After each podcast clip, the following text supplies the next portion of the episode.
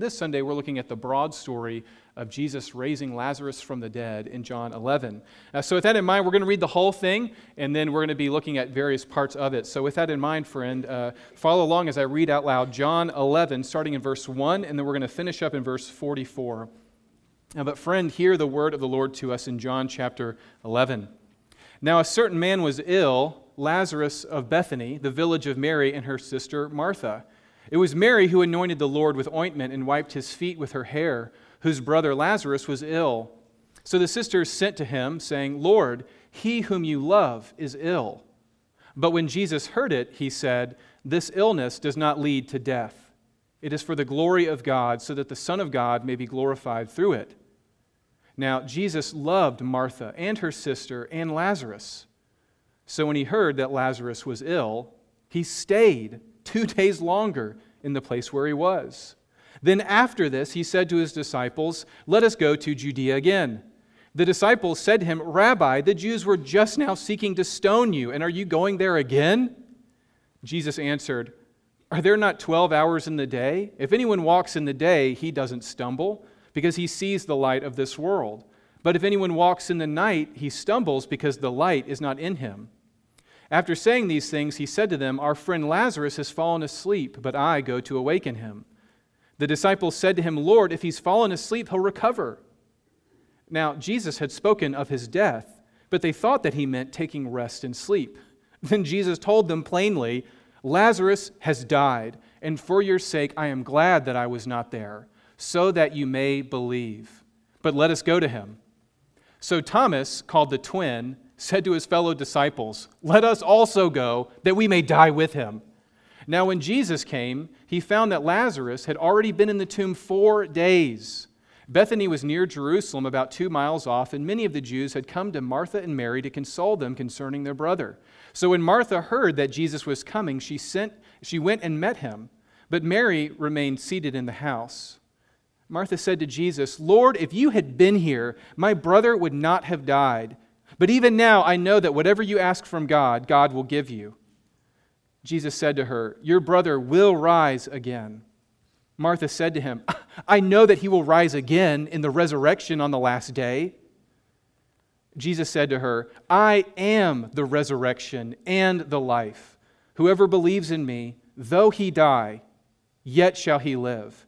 And everyone who lives and believes in me shall never die. Do you believe this? She said to him, Yes, Lord, I believe that you are the Christ, the Son of God, who is coming into the world. When she had said this, she went and called her sister Mary, saying in private, The teacher's here and is calling for you. And when she heard it, she rose quickly and went to him. Now, Jesus had not yet come into the village, but was still in the place where Martha had met him. When the Jews who were with her in the house, consoling her, saw Mary rise quickly and go out, they followed her, supposing that she was going to the tomb to weep there.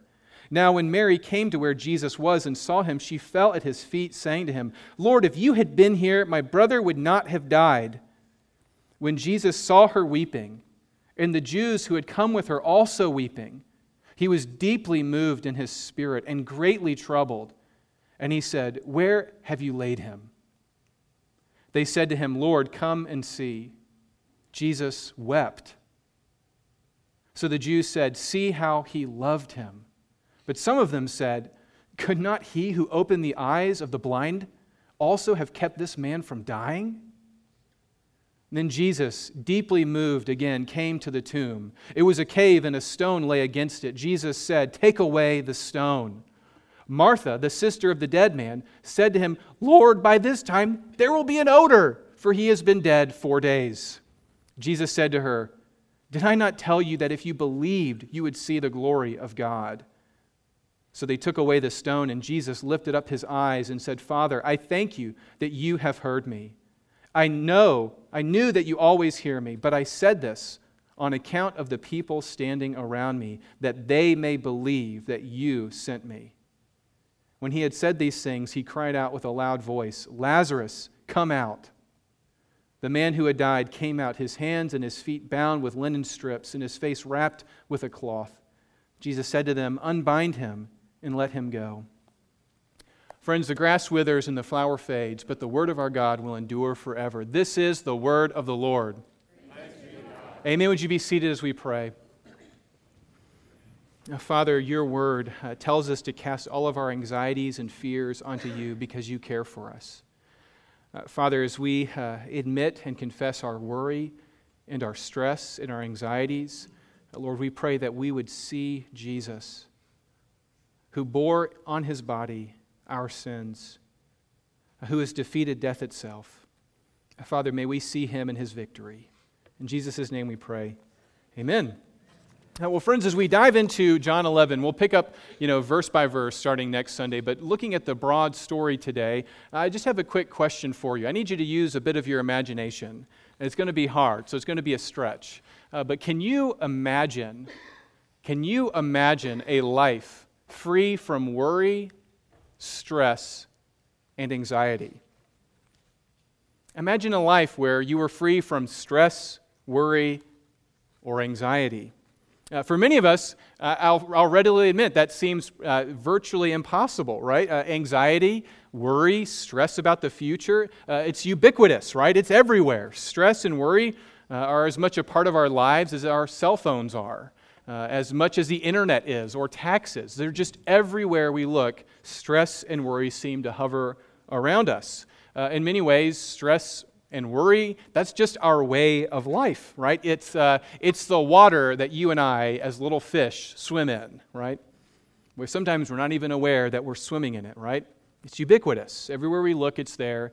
Everywhere we go, it seems to follow us, right? Even when we lie down in our bed, you know, it's there. And even when we rise in the morning, lo, behold, it is with us, right? Uh, friends, if you, if you feel that way about stress and worry and anxiety, uh, you're not alone. According to the 2017 APA poll, Stress in America, which the American Psychological Association conducts every two years, uh, in 2017 they found that three out of four Americans experienced stress, worry, and anxiety uh, every single month. Uh, 45% of Americans say that they lie awake at night worried. 35% report being irritable and angry because of stress or anxiety. And 34% of Americans claim that they are tired. They just have general fatigue because they are worried and anxious. And uh, in the poll, they, they ask Americans, what are they so stressed out about? What are they worried about? And the answers may not surprise you. They list money problems, they mention work problems, crime, uh, and since 2017, the number one stressor for Americans, anybody want to take a gander, a guess at it? Number one stressor for Americans is the future of the nation. Interesting, they didn't say anything about being sick, uh, the stress that comes from diagnoses, uh, the stress when your loved ones are hurting or dying or have died, or the stress that comes from the disappointment in leadership, uh, family breakups, family divorces, family struggles. You know, uh, as I, as I kind of looked more into stress and anxiety, um, the New York Times actually ran an article just last week called The Difference Between Worry, Stress, and Anxiety. Um, but don't worry, I'm not going to tell you what it says because it probably stressed you out. uh, so, friends, uh, what are we supposed to do with our anxiety, our stress, our worry about the future? Well, uh, first, let me just quickly define those terms, and then I want us to see how John 11 is full of worry, stress, and anxiety, and how Jesus uniquely answers those fears. Uh, so, what's worry? Well, worry, if, you, you know, if you're just taking notes, just maybe put these sort of in categories. Worry is something that you and I do with our minds. You know, it's something where we think about possible negative outcomes, right? We're worried about negative outcomes. It's something we do with our minds. Uh, stress, though, if you remember, stress is a physiological reaction, right? It's something our bodies do in reaction to the things we're worried about, right? You're, you know, uh, what did Eminem say? My knees are weak, my palms are sweaty. Isn't that, isn't that the pop, pop culture reference to it? Yeah. Uh, you know, we get, we get anxious, you know, our heart rate goes up, our blood pressure rises, our palms are clammy, right? That sense, that sense of stress, right, is what our bodies do in reaction to the stress that we feel. Uh, but then anxiety, anxiety is really the culmination of both of those things. Anxiety is the state of being constantly worried in our minds and also physically sort of on edge. uh, right? We don't know if we're going to go into fight or flight mode, right? I know you've heard those terms before. Um, if, you, if you struggle with this, um, uh, you know, maybe the best way to think about anxiety is uh, this comes from Ed Welch, who's a, a counselor, biblical counselor. And uh, his book changed my life. It's called Running Scared. If anybody needs to read a book this week on anxiety, I'd encourage you to read Running Scared by Ed Welch. It's called Running Scared Fear, Worry, and the God of Rest. And in that book, he defines anxiety as our inability to be present. Inability to be present, right? We're so worried and stressed out that we can't really be present with our kids, right? Uh, we may be with them, but our minds are elsewhere about work or marriage problems or money problems, right? Uh, we're so worried and stressed out that we can't really enjoy the goodness of worship with God's people. You know, we can't just freely sing the praises of the living God. Uh, we, we don't rejoice in the prayers of the people because our minds, instead of being present in worship, they're worried about this coming week. Uh, you're so worried and stressed out, you fail to appreciate just the simple goodness of God and His gifts towards you. You can't even appreciate your pillow or your mattress, right? That's just the place where you stress out all the more. You know, can you imagine a life without anxiety, worry, or stress? Well, what I want you to do is I want to walk with you through John 11, and I want to show you just how worry about death and worry about sickness of loved ones and anxiety and emotional toil all, are all over this story. Um, everyone, in fact, this is, this is, we're gonna, I'm going to show you this. Everyone in this story is stressed out to the max. Everybody is worried in this story, and everyone is anxious, um, except for one person. One person is not anxious, and one person is not stressed out, and one person isn't worried. And sometimes you and I get the impression when you and I are really stressed out, and we get around somebody who isn't stressed out or isn't worried, sometimes we think that they're really emotionally detached, right? You know, that they're, you're not really hearing me, right? Isn't that what every worrier tells their spouse? You're not really hearing how bad it could be, babe, right? Uh, well, the funny thing is, is that Jesus is absolutely emotionally present. In fact, Jesus is fully present, yet never anxious. In fact, if you want to know what Jesus is like, you can actually write that down. Jesus is fully present, but never anxious. After all, towards the end of this story, everybody's weeping, you know, everybody's crying. Martha's crying, Mary's crying, the crowds are crying. And since the beginning of this story, Jesus says, This is for God's glory, and I'm going to do something miraculously so that you will believe that God the Father has sent me into the world to redeem it. And yet, even at the end of the story, even though he knows how he's going to address the fears and the worries and the stresses, Jesus is emotionally present with them. Uh, Paul says it this way He weeps with those who weep. And of course, that's where we get the most famous Bible verse of any Bible drill any kid has ever done. Jesus wept, got one. I memorized a Bible verse, right? Now, if you ask them what verse it is, no one ever remembers. But it's John 11 35 in our story.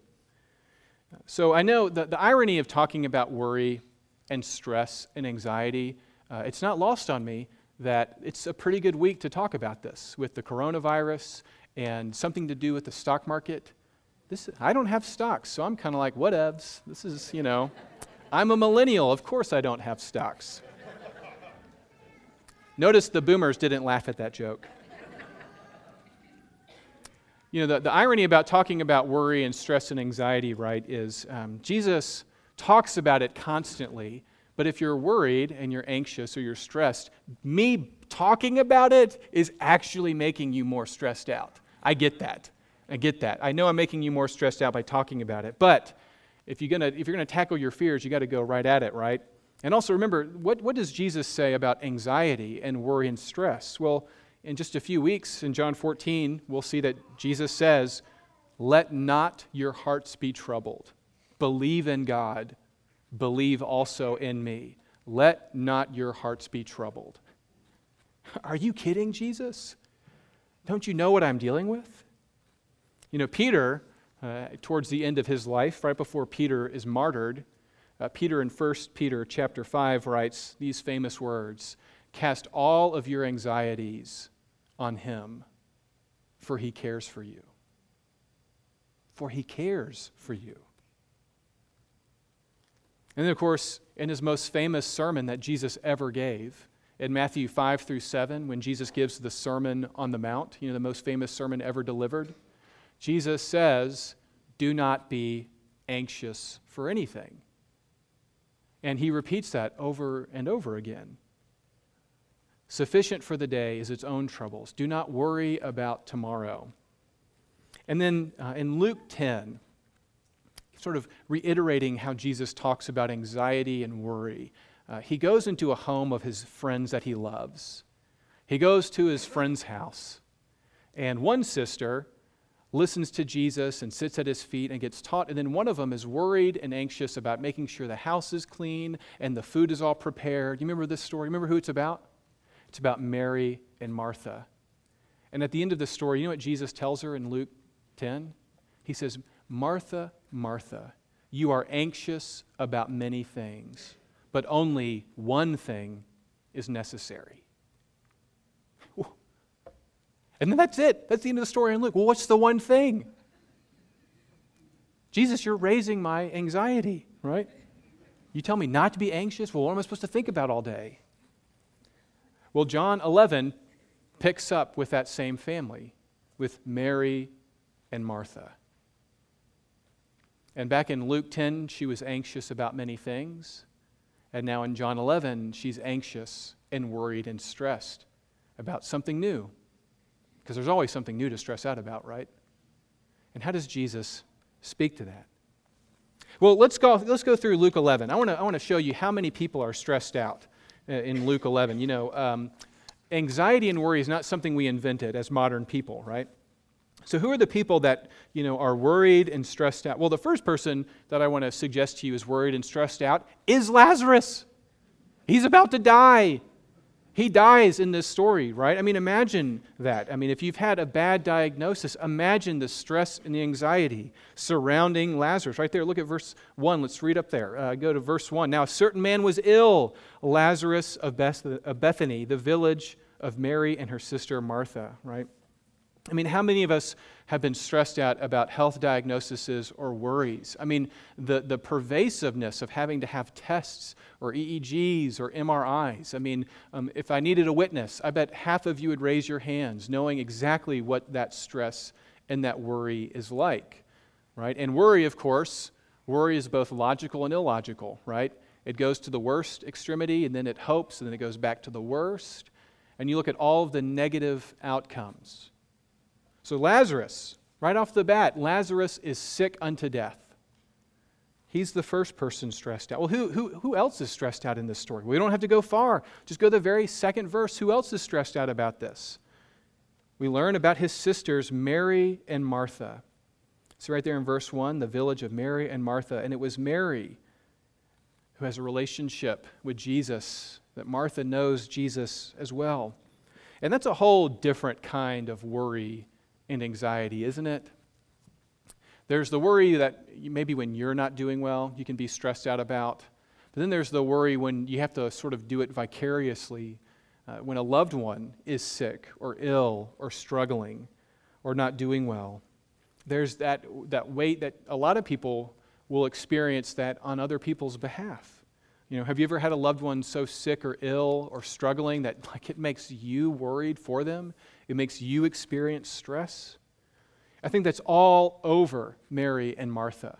I mean, this is exactly how they engage Jesus, right? I mean, when Jesus does show up, right? They, you know, you know, Martha, God loves Martha, and God loves Martha's, right? And what's great about Martha is she's so stressed out and anxious that when she hears that Jesus has finally come, days late, she doesn't even wait for him to get into the house. What does she do? Look at verse uh, you know, 17 through 19. Now, when Jesus came, he found that Lazarus had been in the tomb four days. Bethany was near Jerusalem, about two miles off. And many of the Jews came, come to Martha and Mary to console them Look at verse 20. So when Martha heard that Jesus was coming, she went and met him. She's so stressed about the health condition of her loved one, the death of her loved one, that she can't even wait in the house, right? She gets up and she flees to Jesus. And then, out of her stress and worry, notice how she speaks to Jesus. In verse 21, what does she say? Lord, if you had been here, this wouldn't have happened. This wouldn't have happened. You know, she's, she's doubting Jesus' love for her. Saying, Where were you? Where were you? If you had actually cared, you would have been here. But she does know Jesus a little bit, right? She does know him. And so, even though she's lacking in trust, her next response is, But you should have been here, but I know that you can do whatever you want to do. I know that you're the Messiah, and if you want to bring him back from the dead, I know you can do it. I mean, how many of us have prayed like that? We lack the trust, but we also cling to what we know is true about Jesus. So we're seeing her anxiety come out even as she speaks to Jesus. Of course, Mary, uh, Mary's stressed out as well. Don't forget about Mary, the other sister. She's worried. And the same thing happens. Uh, a message comes to her uh, that saying that Jesus is here, and so she goes out and she runs out in verse 31. She follows her sister eventually and runs out to speak to Jesus. And what does she say? She says the same thing, but she sort of lacks the faith statement, right? She doesn't say, But I still believe that you can do anything. She just says, If you had been here, my brother would not have died. So not only is Lazarus, was he worried before his death? Are you starting to see just how anxious and worried Mary and Martha are? Um, and it, it's even, it's like, I, maybe you don't like my sense of humor, but I find some humor in this story, especially when Jesus, you know, is deeply moved and Jesus has just wept and he comes to the tomb. And it, it repeats in verse 38 that he's deeply moved, right? Jesus is very emotional right now because he's emotionally present with us. And Jesus says, remove the stone. And did you catch what happens? It's like a Monty Python movie. It's like Mar- Martha goes, It'll smell bad. That's literally her answer. She goes, But there will be an odor, Jesus. He's been dead for four days. I'm sorry. If you're stressed out, sometimes you need some comedic relief. And I find some comedic relief in that statement. I mean, seriously, she says that.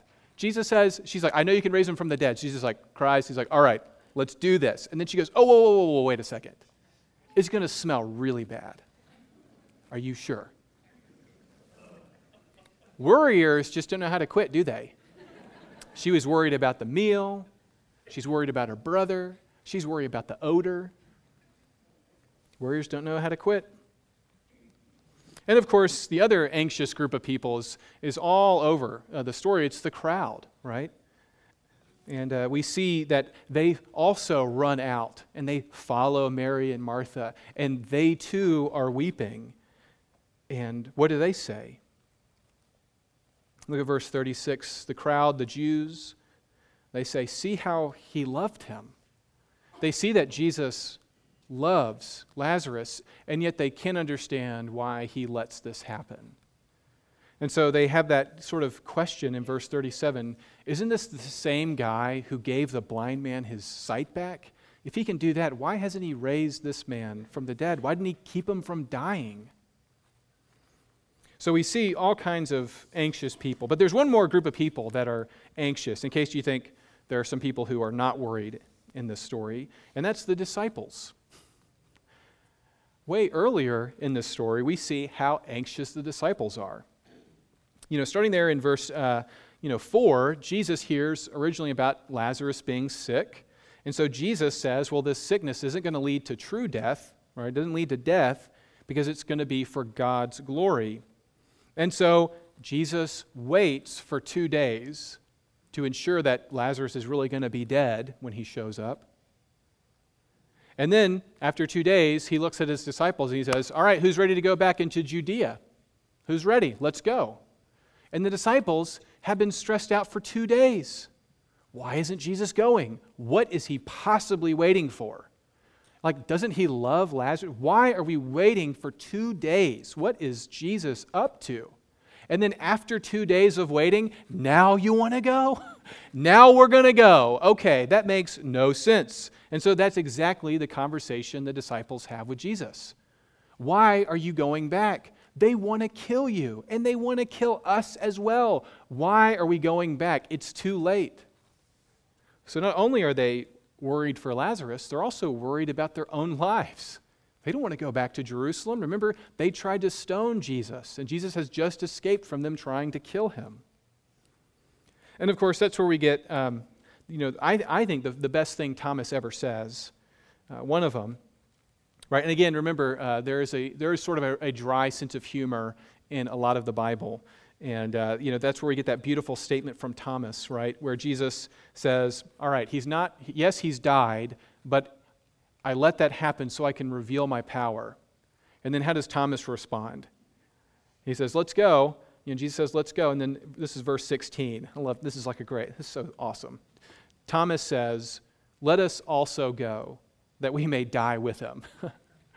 And uh, I, you know, there's two ways of taking that. One is, is Thomas is like the, the disciple par excellence, like let's go and die with Jesus. But if you read the Bible and you read the stories of the disciples, that's probably a generous reading. I think probably what's more likely is they're like, well, I guess we're going to die. Let's just go. Why not? They're probably going to kill us anyway.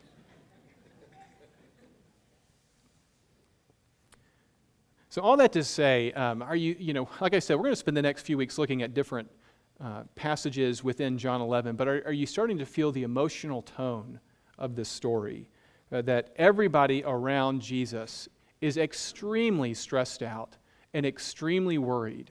The disciples are worried about their own life, the crowds are worried about their friend. Mary and Martha are worried that Jesus may not be who he is. Maybe you are, maybe you aren't. And why did you let my brother die?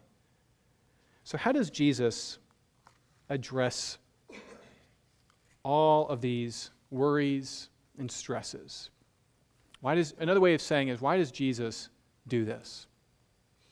And I think Jesus does this because he wants to show us that he alone, he, Jesus Christ alone, can actually address the stress and the fears and the worry and the anxieties in your life.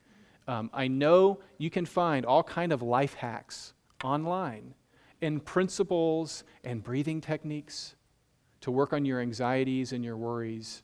Uh, but, friends, that's dealing with the symptom and not the root of the problem.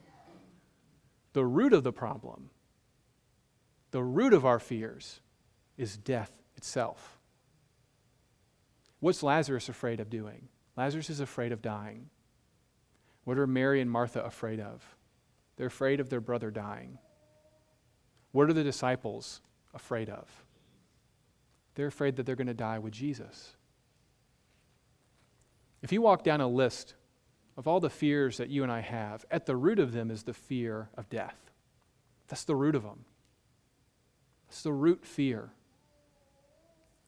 And so, part of the reason Jesus does this is because he wants to prove for this family that he loves, and for his disciples whom he loves, and for us, his people whom he loves, that he alone has the power over death itself.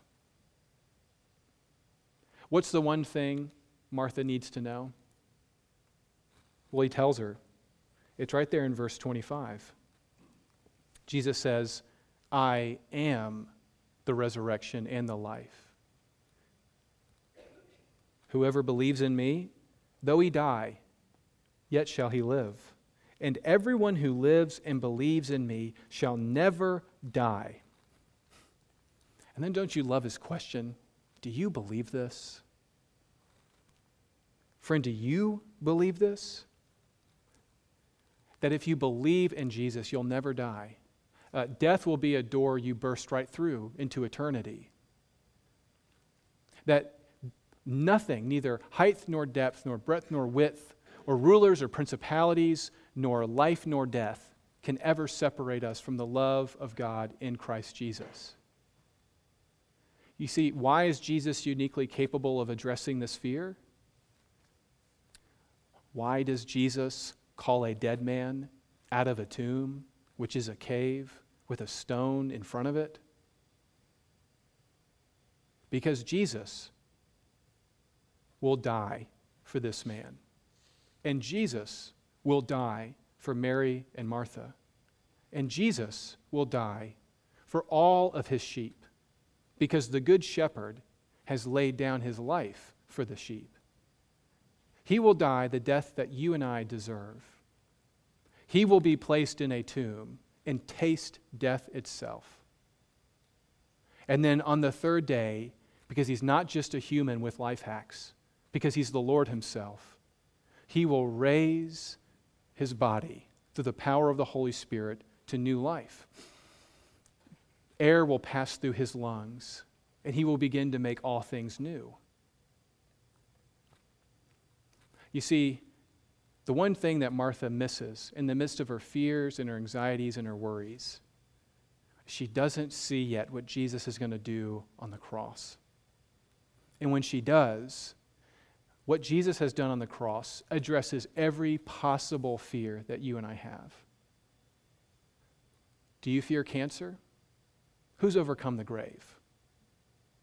Do you fear the death of your loved ones? Who has demonstrated that he loves your loved ones more than you do? Do you fear not having enough in this life? Do you, do you worry about being abused and mistreated? Are you worried about going back to Judea because people are seeking to stone you. Friends, every fear and worry and stress, it melts. It melts in the light of the gospel. Do you believe this? Let's pray. Uh, Father, we come to you with many worries and stresses and anxieties.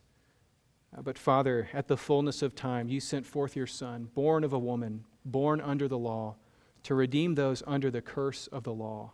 And you bore in your body our sins. Father, you are the good shepherd. Thank you for doing what we never could. Uh, Father, help us to learn what it means to never fear, to not worry, to cast all of our anxieties on you because you care for us. Uh, Lord, thank you for the gospel that it addresses every one of our fears. Uh, Father, thank you for your love for us. And thank you that you proved it to us on the cross. In Jesus' name we pray. Amen.